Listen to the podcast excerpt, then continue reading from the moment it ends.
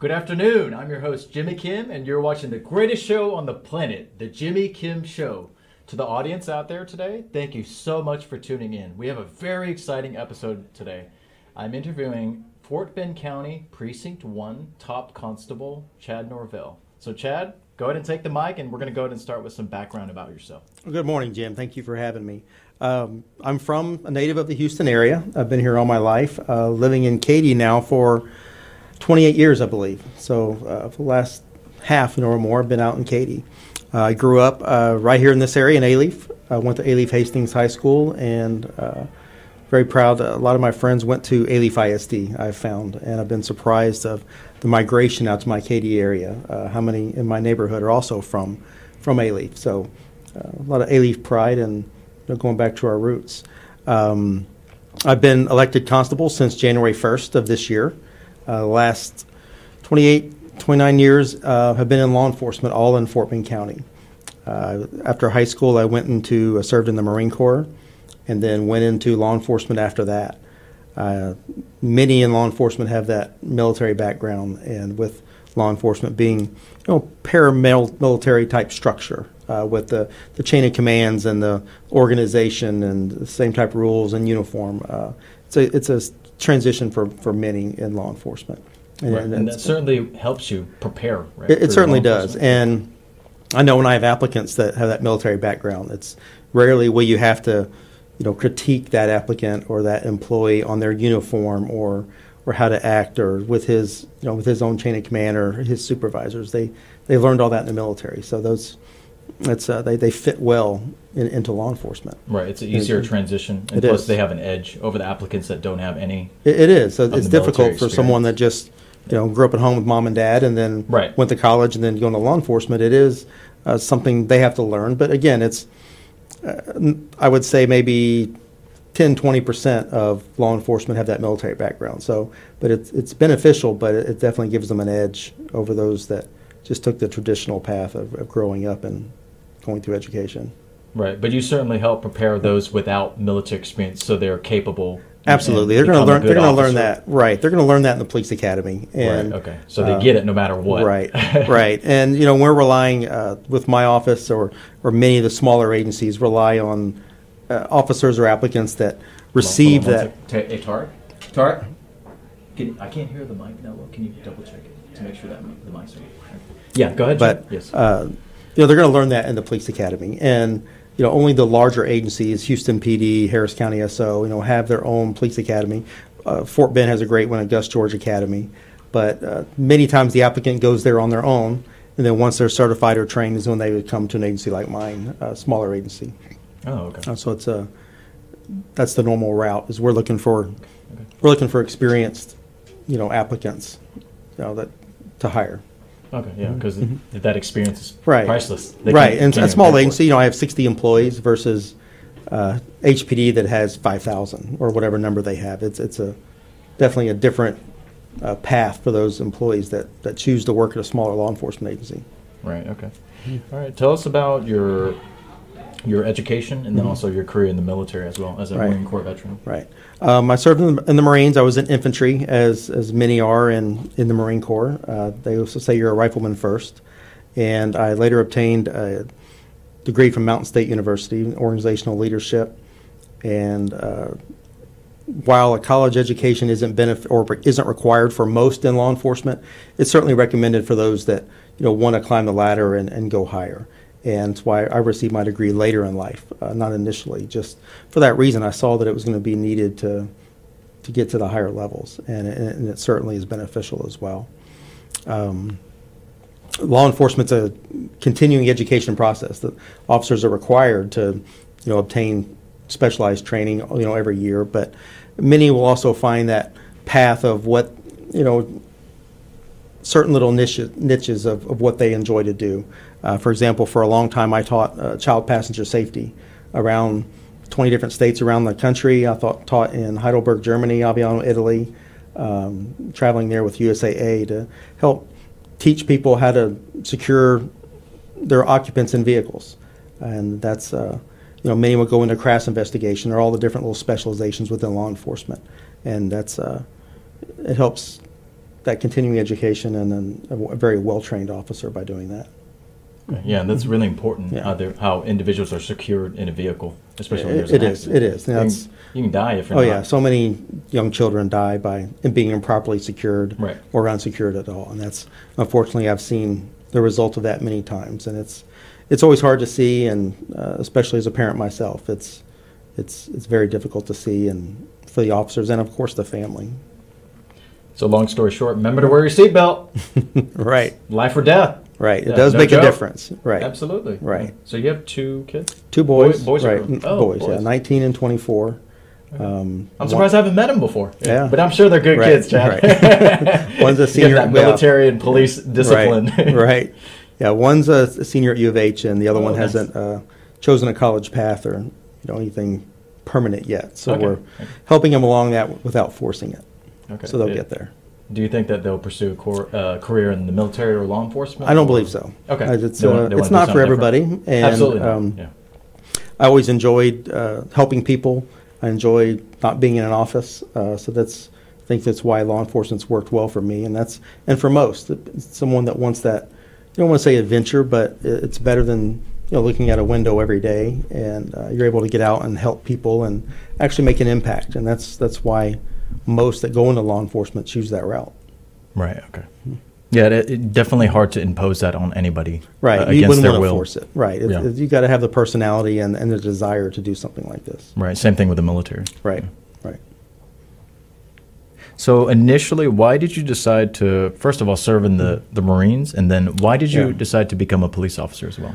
Well, I think um, both answers probably go together. I it's uh, I recognized in myself at a young age that I I needed to grow up and needed uh, some guidance. I didn't know what I wanted to do initially, and that's why I, ch- I chose the military.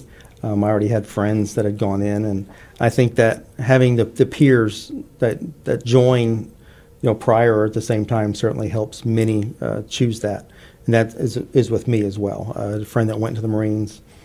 Uh, he ended up staying in as a career for almost 30 years. Um, I didn't do that, but uh, after that, going into law enforcement, um, I wanted, as I said, uh, something different. Want to be able to get out and help people, um, serve my community, or continue serving, and, uh, and that's the path I chose.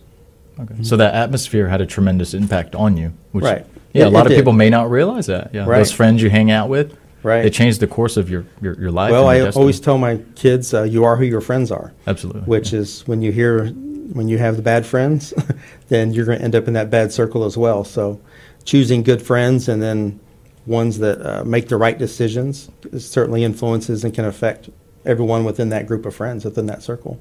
It's Oh, important yes. to have the right ones. Yeah, I feel like uh, at times it's a bit people underestimate that that power. Right. Yeah, It's, but uh, they have they have more influence than parents usually right. by having what your friends are, especially when they get to be 17, 18, 19 and you know they suddenly believe they know more than you. Oh, then yeah, right. they're listening to those very wise friends they have uh, to make their decisions. Uh, That's- that's very profound. Right. Sometimes they Yeah. aren't the right ones, but they're learning, and we all did it, and we all get there. Uh, we all make bad decisions along the way, I'm sure, but uh, hopefully Right. it ends up working well for people. Yeah, I know. I, I can certainly admit I have, but I learned. Right. Like I don't. I, I refrain from, or I try my best to make the same mistake over and over Mm-hmm. Right. again. So yeah, like even on the show, if I make a mistake, I, I watch it. Right. I say, hey, I should not make that mistake again Mm-hmm. and improve.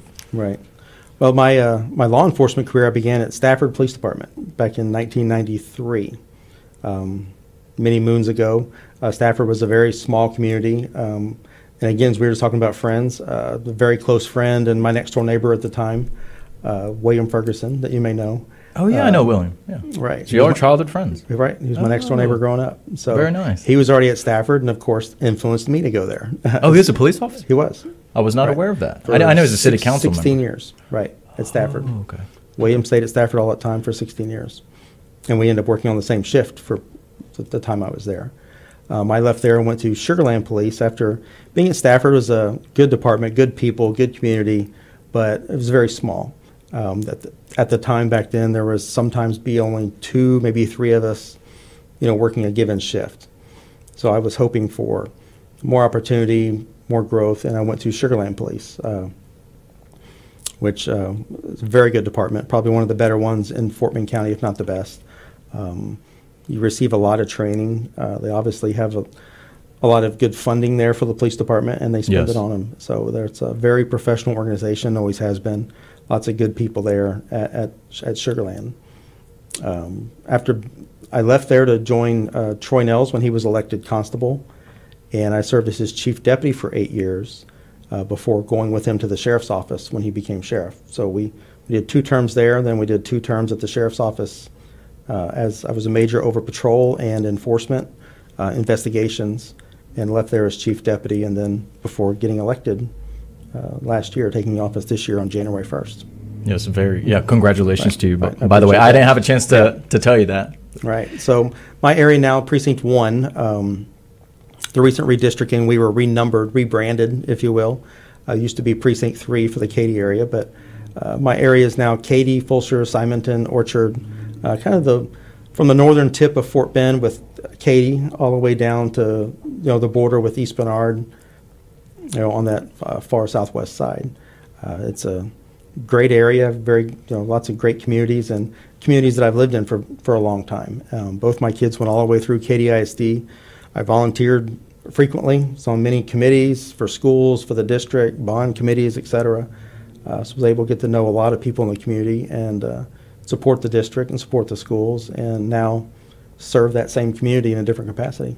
Yeah, I think that's fantastic. The fact that you've been there, you've Right. lived there, so you understand the community Right. and, where you're serving, and you know a lot of the It, constituents. it is, and it's Yeah. important. And I, for example, I can sit here and name, you know, a dozen principals of different schools, Right. um, from either working through the sheriff's office or through my kids, and where principals you know, may have started in elementary school, then became principal of a, a high school, for example. And so the principals move around, and it- it's important to know those uh, principals and the teachers uh, that are serving our community because they know the kids. And Right. sometimes if you're looking for a certain kid or there's kids that take that wrong path and teachers and principals, uh, the school district police, they all are a great connection to have. And unfortunately, we all work great together.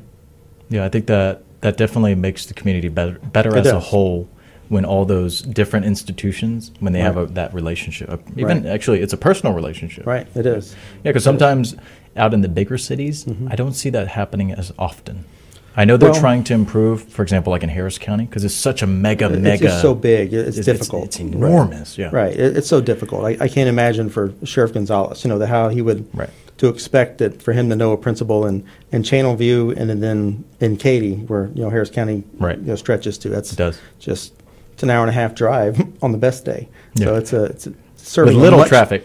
right. He's serving you know they're serving a very large community. So it's I very much enjoy serving the smaller communities where I get to know the people, get to know the communities, the homeowner associations, the schools, uh, and then the, the smaller departments, you know, like the school district police, and and we're fortunate to have good ones in, in Fort Bend with, you know, Fort Bend ISD or Lamar ISD and Katy ISD, you know, police departments. There, we all work very well together. Together in sync. Right. Yeah, that's definitely, like I said, that's one of the things I like most about Fort Bend County. It has that Right. small town feel where everybody Right. everybody knows each other. It does. Yeah. It, does feel like that. And you can walk in most places and or many places and see people you know, and that I would imagine that would be hard in a, in a, serving a very large city.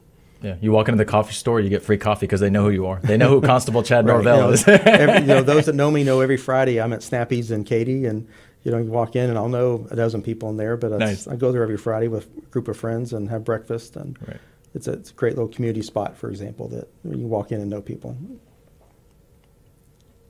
The you mentioned a little bit about uh, law enforcement and then the different branches that you're coordinating Right. coordinating with. Right. Can you can you briefly describe what the I guess the hierarchical structure is for law enforcement? Right. Because I feel like a lot of people don't understand that. I Obviously, there's city level, Right. the county level. You have the constable, and then the sheriff's office. Then Right. you have the Texas DPS at the at the state level, Right. and then there's federal law enforcement. And- And, I, you're well versed on all that. So if you can just tell tell the audience in a nutshell those differences and the levels. And and that's a great question because I would say many are wondering why is there so many law enforcement agencies driving down the road. I mean, you may see uh, Houston Police Department or the Sheriff's Office or the School District Police, Metro Police. You know, all these are different marked unit agencies that you would see around your community. And it's important to know that they all have you know, equal jurisdiction. Some think if they see a school district cop that, that you can't write them a ticket, for example. So, you know, a, a city when you hear the word police, that is generally with a city. Municipal city departments have police departments. Yes. Um, unincorporated, the sheriff serves the unincorporated area. Now, while his the jurisdiction is over the whole county, their primary service area is outside the cities because cities you know have their own police department. So they're overlapping and uh, doing the same role, but uh, the sheriff primarily serves the unincorporated area and cities or city police. The constable's office, our primary duties, with the sheriff's primary duty being criminal law enforcement, the constable's primary duty is the civil side of the law. Uh, we have the same authority and jurisdiction, and we serve the courts. Um, my office provides a bailiff to the JP courts in the precinct. Uh, we serve warrants, and we serve all of the civil process that comes out of courts. Now, what is civil process? Well, um, if you get sued, we, sue, we serve those lawsuits. If you don't pay your taxes and you're sued or, or you end up losing your home, then that's, those are the documents we do. We, we serve and uh, we have to evict people. It's a very difficult, dangerous part of a, a deputy constable's job is doing evictions, and it's very hard to do. And but we all have to pay our rent, pay our mortgage, and if you aren't, then that uh, resident that owns that home then obviously has a right to reclaim his home. So we have to uh, evict those occupants, and it's difficult, but deputies do it every week. Right. And now, the, what clouds it a lot in Harris County is that you have the constable's offices in Harris County. Really, Harris County is its own animal with this. That they do often the same thing as the sheriff's office or the police in the same area. Um, that kind of evolved in Harris County back in the 80s, where uh, the commissioner's court uh, provided more funding to those constables' offices to do more than what they were doing. Um, so, for example, I, I con- my agency through the county contracts with a lot of neighborhood communities, just like they do in Harris County, for supplemental patrol service. Well, supplemental meaning in addition to the, the, the primary agency for the area. You know, here in Fort Bend County is the sheriff's office. So Cinco Ranch or Firethorn or these other you know big neighborhoods that decide they want to have their own deputy in the neighborhood contract with the county for that service, and they pay for 95% of that cost. So while the deputy is serving just a given area like Cinco Ranch, and he doesn't patrol all over Fort Bend County, he just serves that neighborhood. When he's not there, or even at the same time he's there, the sheriff's office is still there, and the deputy, my deputy, is there to help, you know, patrol the area and uh, cover the same area as the sheriff's office. Um, Texas DPS, going back into what these different agencies do, yes. they cover everything in the state, obviously. And everybody knows the, the black and white out there on the highway when you're driving to San Antonio. You're Better slow down. Everyone's watching for that white hood coming at them, right? I understand. And the cowboy hat. Right. And uh, so their, their primary role is, is handling uh, really they handle the rural areas of the state. They kind of handle between the cities, but you'll see That's them everywhere. When I see them. But yeah. you aren't going to see, you know, you may see a trooper inside, you know, middle of the city of Houston or right here out on Harwin, but it's unusual that they'd be out here doing traffic enforcement. You know, their their role is generally, you know, outside the the urban areas. And uh, they, they obviously have jurisdiction statewide for everything. Right. Um, city police generally have jurisdiction for everything within their city. And then only as Texas peace officers for our state license, we have authority for only certain crimes outside of our primary jurisdiction. So while my primary jurisdiction, for example, is Fort Bend County, so I can, my deputies can write tickets in Fort Bend County and do everything that, you know, a city police would do inside their city. Once a Fort Bend deputy, for example, is driving in Harris County, well, he, he can't enforce speeding and trivial traffic type stuff uh, outside of Fort Bend County. It would have to be something like a aggravated robbery or an assault or you know breach of peace in some way when he's outside of Fort Bend County. He still has jurisdiction you know throughout the state for that, but not for the, the minor offenses and the, the traffic and things like that. Um, school district police, their primary jurisdiction is their school district. So you know, HISD, for example, is a is a huge school district. Yes. So they have a very broad jurisdiction that overlaps multiple counties, probably uh, multiple city limits. All that's irrelevant to them because their boundaries are the school district itself. So Katy ISD, you know, for example, goes uh, all of they're they're in Fort Bend, Waller, and Harris counties, and uh, all the way up to Bear Creek down huge. to down to Katy. It's it's a big school district as well. Um, so those the school district police are very important, and while their primary role is within their schools or on their school campuses, they have authority anywhere in that school district uh, as well. Yeah, I think that's a good thing because then they can It- it is. they have And- more oversight, N- Right, Not and- necessarily just at the school. Right. You know, if a Katy ISD officer is driving between campuses, for example, Oh, if he absolutely. sees a, Yeah. a reckless act or something else, they can pull him over and write him tickets, and they often do. Right. But generally, they're going to, you know, keep their focus on their schools, um, protecting schools and protecting kids. Yeah, that's their primary focus. Everything Right. else comes secondary. Right. Right. Yeah, because I feel like that's the big way we can make our community safer. Just having that presence, because then Right. that that then the the bad people they'll have second thoughts. Mm-hmm. They'll go, oh, there's a lot of constables around here, or Right. police officers, or sheriffs. Maybe I shouldn't do this. We're fortunate in Fort Bend to have uh, great coverage of law enforcement. I think um, some good departments. You know, from my area, you know, we work well with uh, the sheriff's office. Uh, we work well with Fulshear Police, uh, great department.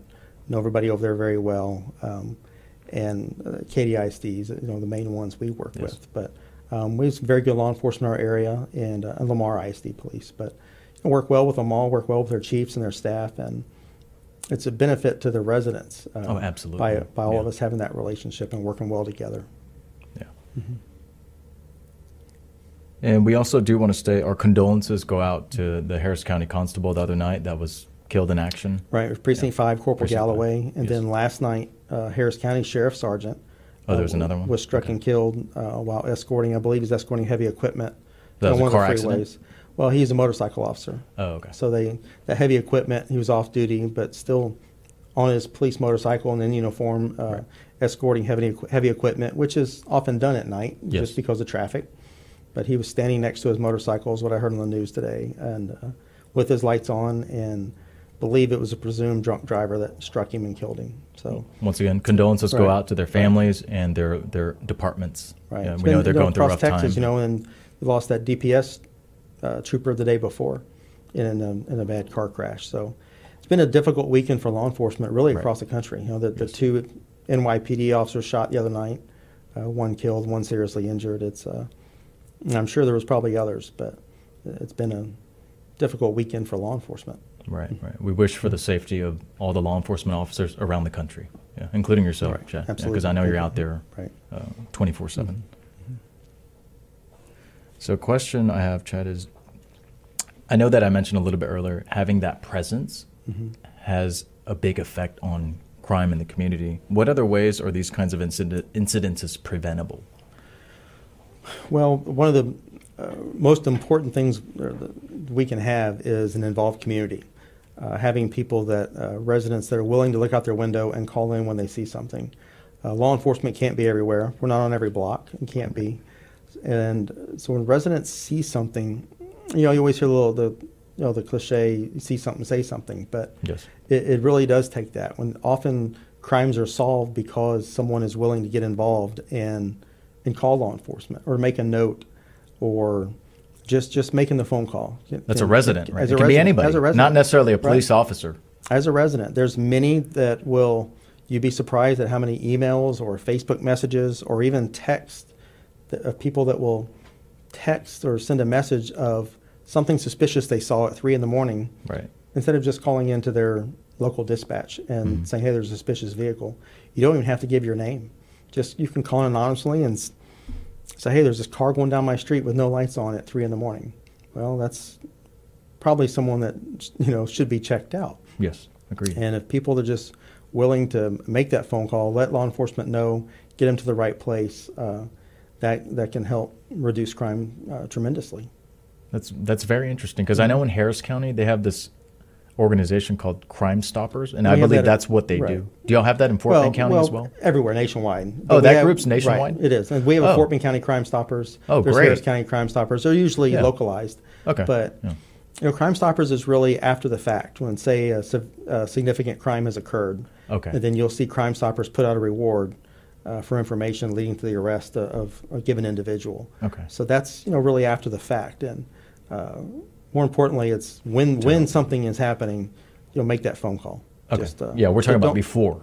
Yeah. Right. When something's going on at home or something doesn't look right or Yeah. you see a car following the Amazon truck around, well, call in because they're probably following the Amazon driver and stealing packages off the porch, for example. Yeah. Sometimes can be the easiest thing, but if it, you know, you feel it in your gut, something doesn't look right, then your intuition's probably correct. I agree. And uh, just make note of it and make a phone call.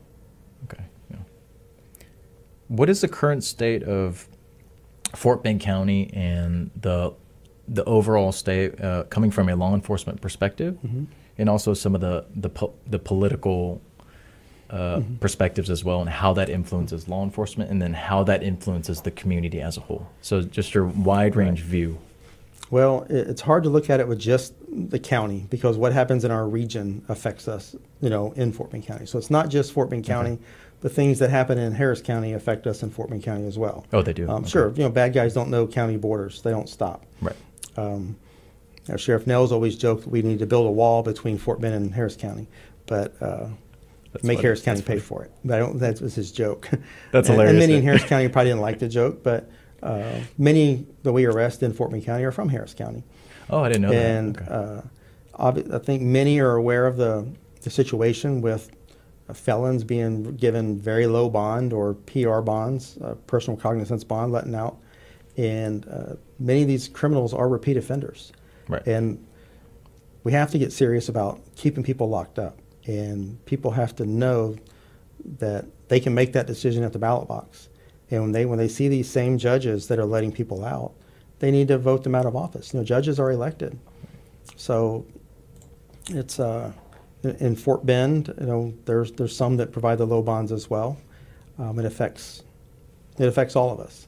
Um, for, we're not, you know, we haven't had the issue of recruiting uh, my agency. Um, I don't have any vacancies right now That's good. right? Yeah. So it's not always how much an officer is paid, but how they're treated and the community they serve. So my deputies are fortunate to serve a great community. They appreciate it and they enjoy it. And I treat them with respect, and my supervisors treat them with respect. And that's helped us retain good deputies and, and then hire new ones through word of mouth by them recruiting their own friends. So probably one of the rare agencies that don't have any vacancies right now. And I don't have trouble filling when I do. Um, we, we have applicants. We have a stack of applications for when we do have a vacancy. How many But- officers, or how, what's All your your have- department, your 60 team? How many? About 60 employees. Okay. Right. 60 So you're leading employees. 60 employees. Right. Okay. Right. And uh, serving just that area, the new precinct one. Uh, the, talking about the politics, you know, redistricting is a it's a political process. Yes. So, so people were upset in Harris County. People were upset in Fort Bend because the party in power voted to make it a given way. Well, yes. The Republican Party in power at the state level did the same thing to benefit Republicans. And redistricting is a political process, and things are, are done that we all don't agree with. Uh, the downside to it in Fort Bend is that it's cost about a million dollars because the way the precincts were turned to cause the, the rebranding of many agencies, uh, meaning for me, changing from precinct three to precinct one, that means new badges, new patches, new uniforms, vehicle branding, uh, letterhead, business cards. I mean, this the most the smallest detail of Oh, that's a lot. of yeah. you know stamps for the clerical staff in the office. I mean, everything. Yeah. Yeah. So it adds up, and it has added up significantly uh, by by the changes that were made. And I'm sure it's happened the same way in Harris County. Yeah, while it's important, but that money could have been spent for on equipment, Right. Or, or it, could, it could have been done a different way to where that rebranding didn't occur. Right. Um, by forcing Commissioner Meyers, for example, down to an area that those people didn't vote for him, or Commissioner Morales wasn't elected by people of Katy, but now he serves Katy because of the way the redistricting process was done. So it affected thousands and thousands in Fort Bend, and the same way in Harris County. But it's a again, I'm not mad because I understand it's a political process. I accept it. It is, it is what it is. It's something that we're required to do every 10 years to balance the population in those given precincts. Uh, my precinct, for example, is the high growth area of Fort Bend County. So when over the last 10 years, we've all seen, if you've driven out towards Katy, you know how much it's grown. oh, absolutely. And it, it's crazy how It's much it's and day. grown. Right, it is over 10 years. right. So we had probably 375,000 people just in one precinct when there was only 800,000 in the county. So almost 50% or close to it were just in one precinct. So they do have to balance it and move people around to, to balance out the precincts. Right. And, so, and that's another reason for people to get out and vote. Right. All that kind of trickles up to affecting all this redistricting, criminals Right. being let out. And so you said the same thing is similarly happening in Fort Bend County as is happening in Harris County. Is that correct? Right. With the The release of criminals on low bond? Well, probably not as prolific, and Okay, certainly so hasn't not as prolific. Certainly hasn't received the attention it's getting in Harris County, but Right. it, it's it's a problem, and Okay. Harris County voters need to take note of it and to make the decision if they want more crime Right. or if they want a safer community, and make that decision with their vote. Right. And uh, they made mistakes in the last couple of elections in Harris County, and that's what's contributing to this significant crime increase out here in Harris County and the Houston area. Yes, and what you're saying is uh, the way to make a difference is to get out and vote. Right. Yeah. We- to elect the right people into Everyone office. being arrested for a crime is, uh, or not everyone, but I would say a significant percentage, I don't want to be misquoted, but a significant percentage Right. are ones that are out on bond for another crime they've already committed. Interesting. And um, significant, they're out for a significant crime. When you have people bonding out on capital murder charges and then committing another murder is uh, That's terrible. just- it, it is, and it's Yeah. and it's happened here in, in Harris County. So As well as Fort Bend County. Right, and that Yeah. specific one I'm referring to was in Harris County, but Okay. it, it's it's happening, and My goodness. Yeah. uh, higher bonds need to be set by these judges. Uh, pursued Right. highest higher bonds need to be pursued by the DA's office to to keep these people locked up, and especially when they've shown that pattern of committing crimes uh, against people out here. That's that's affecting the safety of the community, and law enforcement can only do so much. If law, HPD and Harris County, everyone else is putting these criminals in jail, then judges need to keep them there, and so they otherwise they're going to have more victims, and that's exactly what we have. Yes, I'm, I'm very happy that you're sharing this information with the audience because not everybody in the audience is in law enforcement, so they don't see Right. this on the front lines like like you do, Constable. Right. But when you when you get that out to the audience, then they're informed, and then hey, they're like, hey, I, I just heard what Constable Chad Norvell said. Now I need to go vote to like to Well, have a direct impact on the community and the safety of the community and what's going on. Well, and they need to pay attention to not just what we're saying here, but Right. just this morning while getting dressed, and I had the news on, and I saw Houston Police Chief Finner saying that exact same thing on this morning's news. That if you want to reduce crime in your city, then judges need to, you know, we have to get intentional was the phrase he used about we're going to keep these criminals locked up. We want them off the street, and HPD or whoever else is taking them off the street, and they're just being released. Then that's you're not helping your local law enforcement by doing that. And that's where we need the voters to make better choices at the ballot box uh, with with these judges. Right. I'm happy that Chief Finner, Finner Right. said that. Yeah. Because they That- sometimes they tend to shy away from the political Right. discourse, which I But understand. he has to. I, I agree, and it's not Yeah. his. He's Yeah. not trying to be political. He's being factual. That it's uh, it's a direct result of Yes. you know who's sitting on that bench. Right, and I'm happy that you're able to state that as well, because Right. that does directly uh, influ- it influences your job, Right. your whole department's job, the whole community, Right. everything. The, the it's just community. it's a, it's a ripple effect. It is. It- Yeah. It's, We all pay the price for that. Absolutely, And- yeah. And Absolutely. criminals should they if they commit any crime, they need to be there needs to be punishment for that, or, or some kind of recourse for doing that those Mhm. bad acts. Yeah. Right. Next, Chad. So we've talked a lot about local law enforcement. Mhm. What are your thoughts about just law enforcement in the country as a whole, especially with this defund the police movement, which I, I, I think it's, uh, I think it's terrible considering everything we've just talked about. And there's people that want to get rid of the police as a whole. I, it, I, I don't understand. Yeah. Well, so Chad, if you can, yeah. Yeah, we're we're fortunate that's not certainly not in Fort Bend County. Right. that hasn't happened. Um, Right. I would say my department's you know, well funded. Um, haven't had my budget cut, so it's not Good. You know, locally, we're not affected by that yet. Yeah. Um, future bad decisions at the ballot box could change that. Who knows? But True. what you're seeing around the country in cities that have taken that route is they're recognizing the mistake they made. I mean, look look at Minneapolis, and Crime's going up. It is. It's Hmm. going up, and they're they're realizing it was a mistake. I I can't imagine who would want to be an officer in Minneapolis, uh, given you know the last few years of what they've been through, and then now for that movement to defund their police or reduce the department. Now, defund the police is such a phrase that I, I'm almost hesitant to use it sometimes, but it's it's a reality. And the same, I think Austin has taken that route, and uh, they're they're seeing what happens when you do that. You know, law enforcement is a, a necessary part of our community, and most communities in America support their law enforcement. And we're I'm fortunate in Fort Bend. I would say all of our communities. I, I don't know of an area in Fort Bend County that I'd be afraid to go to, uh, afraid that I wouldn't be supported, or when I attend HOA meetings or community meetings, we're always very well received. Good. Even chamber meetings. And I, I chamber quite often meetings, see you right. at, at the chamber. Right, I attend the Chamber of Commerce meetings. I go Right. to homeowner associations. Right. know, the community meeting, you know, I'm invited to. You know, I attend, and we we have a very supportive uh, base here in Fort Bend County. Uh, some, not every community can say that around the country, but Unfortunately, yeah. but those communities that are pushing away their police are the the higher crime cities. They see the ramifications. It's proven, Yeah, right?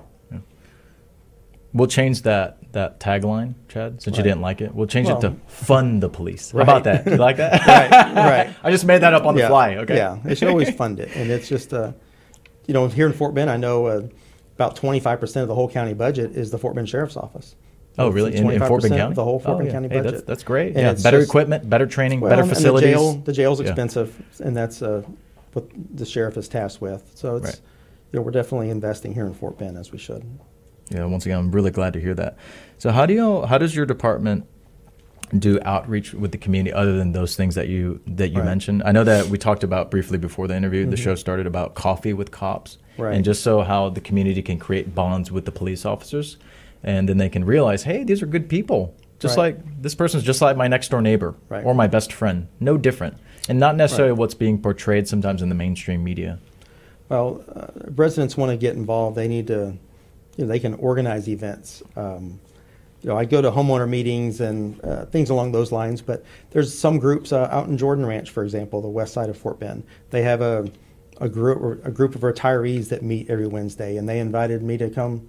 Just very informal. We sat around while they were eating their sandwiches they brought, and we all just sat around and talked. There was probably 20 people, and it's a very informal things like that that I enjoy, where we can sit and talk and Right. really hear from residents about Yes. what their concerns are, and uh, versus the you know the larger events. Uh, we haven't done as many of the coffee with a cop type because of COVID. Um, many don't want to get out and engage in the large large gatherings, but we're, they're slowly coming back, and we still hold them at, in the in the smaller settings. Okay. Uh, the homeowner association meetings are a great, uh, great venue as well. You know, get involved in your community through your homeowner association, and we attend everyone we're invited to. Excellent. My, myself or You're deputies. we're- actively engaged. We're at every one of them. Yeah, Uh, yeah, that's good. If you invite us, we'll be there. Yeah. Yeah, I hope that the large gatherings will eventually start to continue because Right. Uh, my two cents on this topic is uh, we can't live in fear and paranoia for the rest of our lives. I Right. mean, we've already people have been doing that for two years already, Chad. Can Right, you it's a believe it? virus. It's not going away. We all know Yeah, that. well, There'll be different variants. There always probably always will be. I'm no- Right, right. Kind of like the cold, Right. or, or the seasonal flu. So right. I mean, I've, I've had COVID twice myself. well, I'm So- glad you you recovered. You made it. I mean, you're It young, was- you're healthy. I would say I had it at Christmas. My whole family did. Was- for us, it was a 36 hour cold.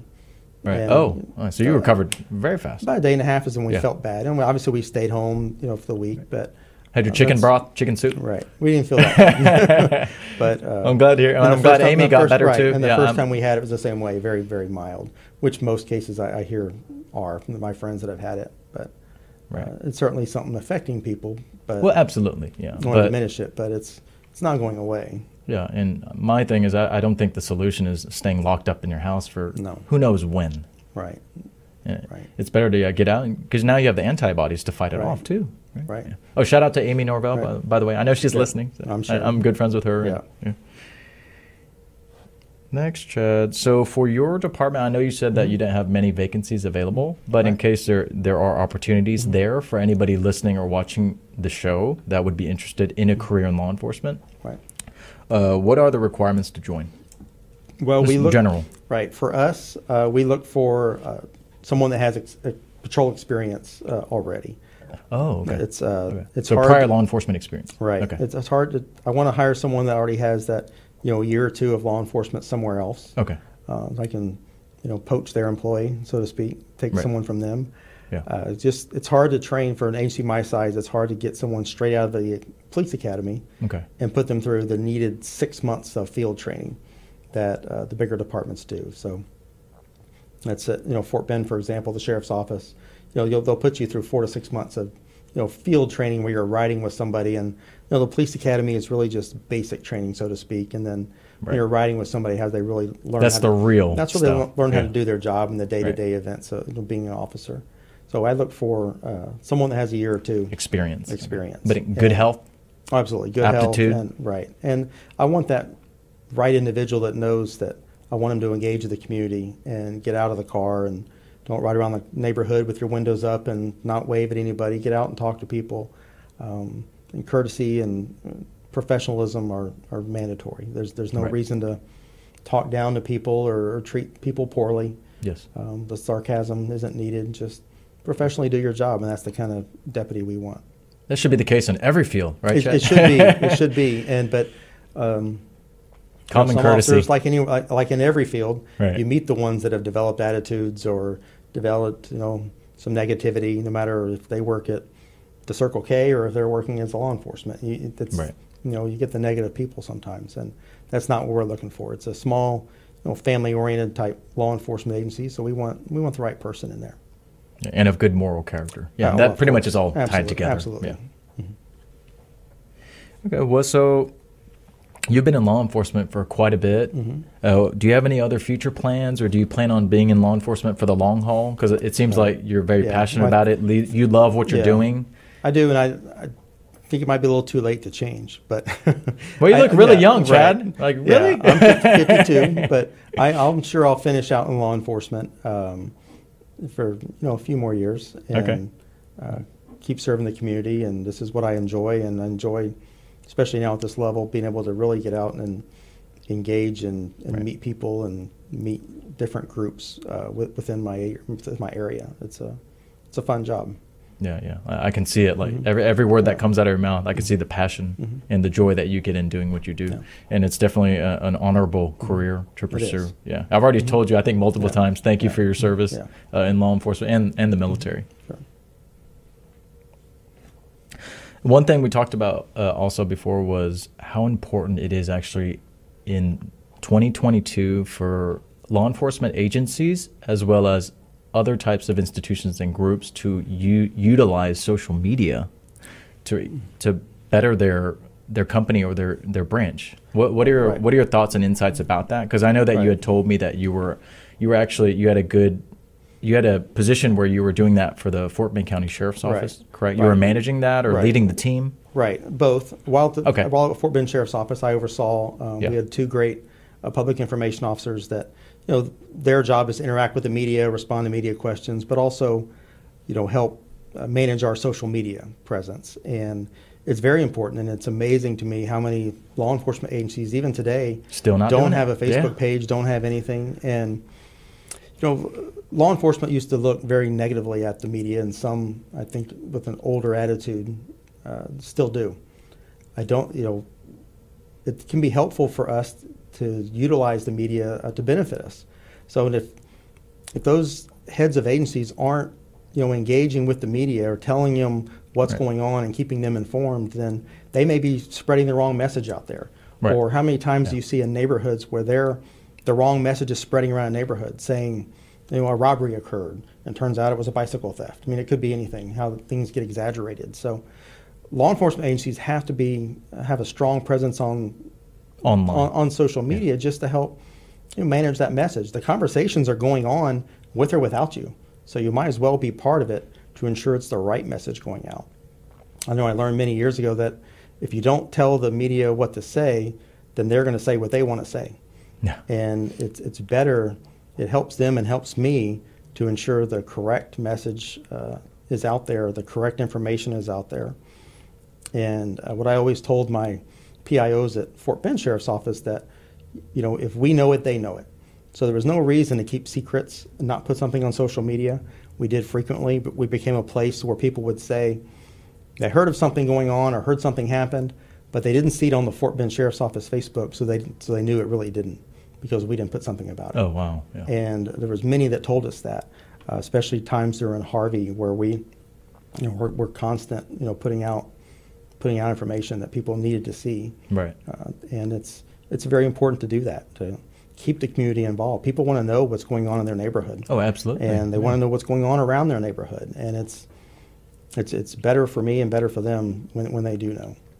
It's I don't want to have a, a naive resident that believes no crime occurs, so they let their guard down or they're not paying attention to what's going on. I want to have an alert resident that is looking for something, not paranoid, but just being aware. Being careful. Being aware. Yeah. And to where if they do see that suspicious vehicle, they're going to say, well, that doesn't look right. I'm, I maybe should call in because I, I heard there's been a bunch of thefts or, or whatever the situation is. So that's when residents are informed, then they're a better populace and they're going to be more inclined to help us. Yes, agreed. So any departments or any other types of institutions that still aren't using the social media, Right. please do it. Right. Because it will benefit you tremendously. Even this even this radio show. It- we live right. Mm-hmm. stream on social media. It's super powerful Yeah. because the audience is global. And I, I still, as a volunteer, oversee the social media program for the Sheriff's Association of Texas. Oh, you do that? I do. Oh, and they fantastic. represent- Yeah. It's a you know organization of all sheriffs in Texas, and Oh, nice. I've spoken at their conference a couple times to where when we have all these sheriffs coming in from around the state, and they got some old heads in there. We say that you know You're part of the young crew, right, Chad? you know, Texas is a big state. There's many Oh, counties bet, out there, and these sheriffs tell The me they don't, time- they don't even have town- paved roads. small town or- sheriffs. Right, and it's very small, but they can still, you know, take some steps to get involved and you know be more engaged in their community. And, and I tell them, look, you're elected. You know, being more popular on social media would help you in that, you know, as, as well. So, but there's still many out there that are reluctant or won't do it. Yeah, yeah. But like I said, we hope that they can adapt and Sure. change their ways. Because imagine a, a political campaign without social media. Right. That it's unimaginable nowadays, right? Right, And the same should stand for institutions like law enforcement agencies, Right. Or even businesses. Yeah, everybody Right. needs to be I on. mean, look how President Trump used social media amidst oh yeah, it was it was people- incredible. he leveraged did- it People so didn't well. like it, but he did leverage it very well. He got his everyone every day was talking about whatever he tweeted, Oh right, yeah. That, right, that good or that bad. press. But the yeah. fact that it's people were aware and they waited for it. Yeah, he was it was twenty four seven. Right. So once again, he leveraged social media pretty much the best way you could possibly do it, and he became the president. Mhm. Over your long decades of Mm-hmm. law enforcement, what are some of the maybe one or two best moments that you had? Because you've had such an incredible long career in that field. I don't know if I had a best moment. I would say, as I mentioned earlier, where I, you know, where Trevor Nehls and I have traveled around teaching about child passenger safety. That was something he and I enjoyed very much. That we feel like probably saved a lot of lives, saved a lot of kids um, by teaching those. You know, it's a four-day class we would teach, Right. right. and we've taught uh, all over the country and the world. And You would be Yeah. teaching right, kids. right. No, we were teaching parents. Oh, or we were parents, okay. teaching. So the parents we were teaching actually kids. community people that would go out in the community and then help parents. So community So- leaders. Right. Okay, And okay. Uh, depending on where we were, so that's, I think that's probably been our, the most satisfying to where we knew Wow. that what we were doing was It was making an was- impact. right, making an impact and Right. helping kids ride safely, maybe preventing crashes or preventing uh, kids getting hurt in crashes. Uh, you know, too many times, even in school zones, you'll see the kid sitting in the front seat with his backpack on, his face all the way up against the airbag, and all it's going to take is a 12 to 14 mile per hour crash for that airbag to deploy, and that kid's going to be killed.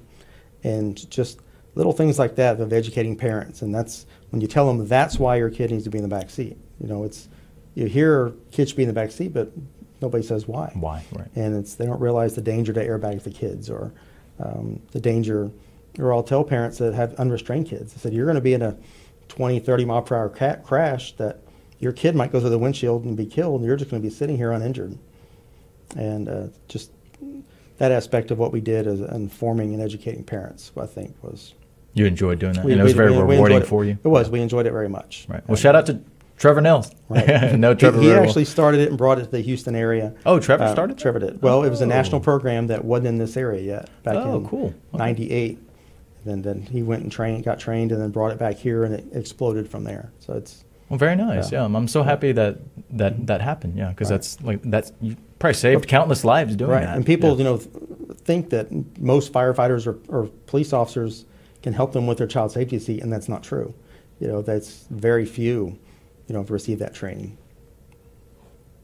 Another question is, Chad. So, when you had any difficult moments throughout your your career, what kept you going? Because I'm sure you've been through Mm-hmm. Yeah. many difficult times over that course of There- 26 there- years There has, plus. and I Yeah. think that the, the hardest for officers is um, seeing the different tragedies they see each day. You know, Yes. say a the murder suicides to where Right. an individual kills his whole family and then kills himself. Right. And and it's not only seeing the actual effect of, you know, say a dead body, but Right. seeing what it does to the friends and family of that person, you know, around that person. You know, seeing how others are hurting is, I think, the probably one of the harder parts of law enforcement for many. To where uh, it's hard to you know to say that you get detached from it, but but you do. You have to Um, train your brain. You really do, and Yeah. especially you know seeing dead kids or Right. you know there's some you know life is gruesome and in life there is death. So it's Right. some things that officers see are, are, are difficult and all respond to it differently. And you have to just, again, uh, block it out of your, you can't block it out of your mind, but You- you uh, cope with it. Recognize it, cope with it. Right. Um, off, some officers need to go talk about it, and, then, and that's good. Where that wasn't done many years ago in law enforcement, that is done now for the critical incidents. And that's probably the, just the, the hardest part of law enforcement generally for anybody is, you know, seeing the things that officers see day in, day out. Right. Okay. To wrap up the show, Constable Norvell, three tips to be successful as a police officer or constable or law enforcement Yeah. officer. That's the umbrella term. Yeah. I would say maintain your courtesy, maintain your prof- professionalism, and uh, have the initiative to get out and engage. Uh, many officers will incorrectly say, well, the more tickets I write, the more likely I am to get a complaint, or the more people I interact with, the more likely I am to upset somebody. But that's not true. If, if you if you teach everybody, if you treat everybody professionally, no matter what the situation is, then that's not going to occur, and it helps you later, you know, getting out and you learn from every encounter. So it's it's important to get out there and engage and be courtesy and professional when you do it. All right. Thank you so much for sharing all Thank that you. today. Uh, once again, Constable Chad Norvell, thank you Thank to you. come. Thank you for coming to the radio station to conduct, conduct this interview with us, Mm-hmm. and to the audience. Thank you so much for watching and listening to the show. We will see you next Monday, 12 to 1 p.m. Have a great afternoon. Bye. Thank you.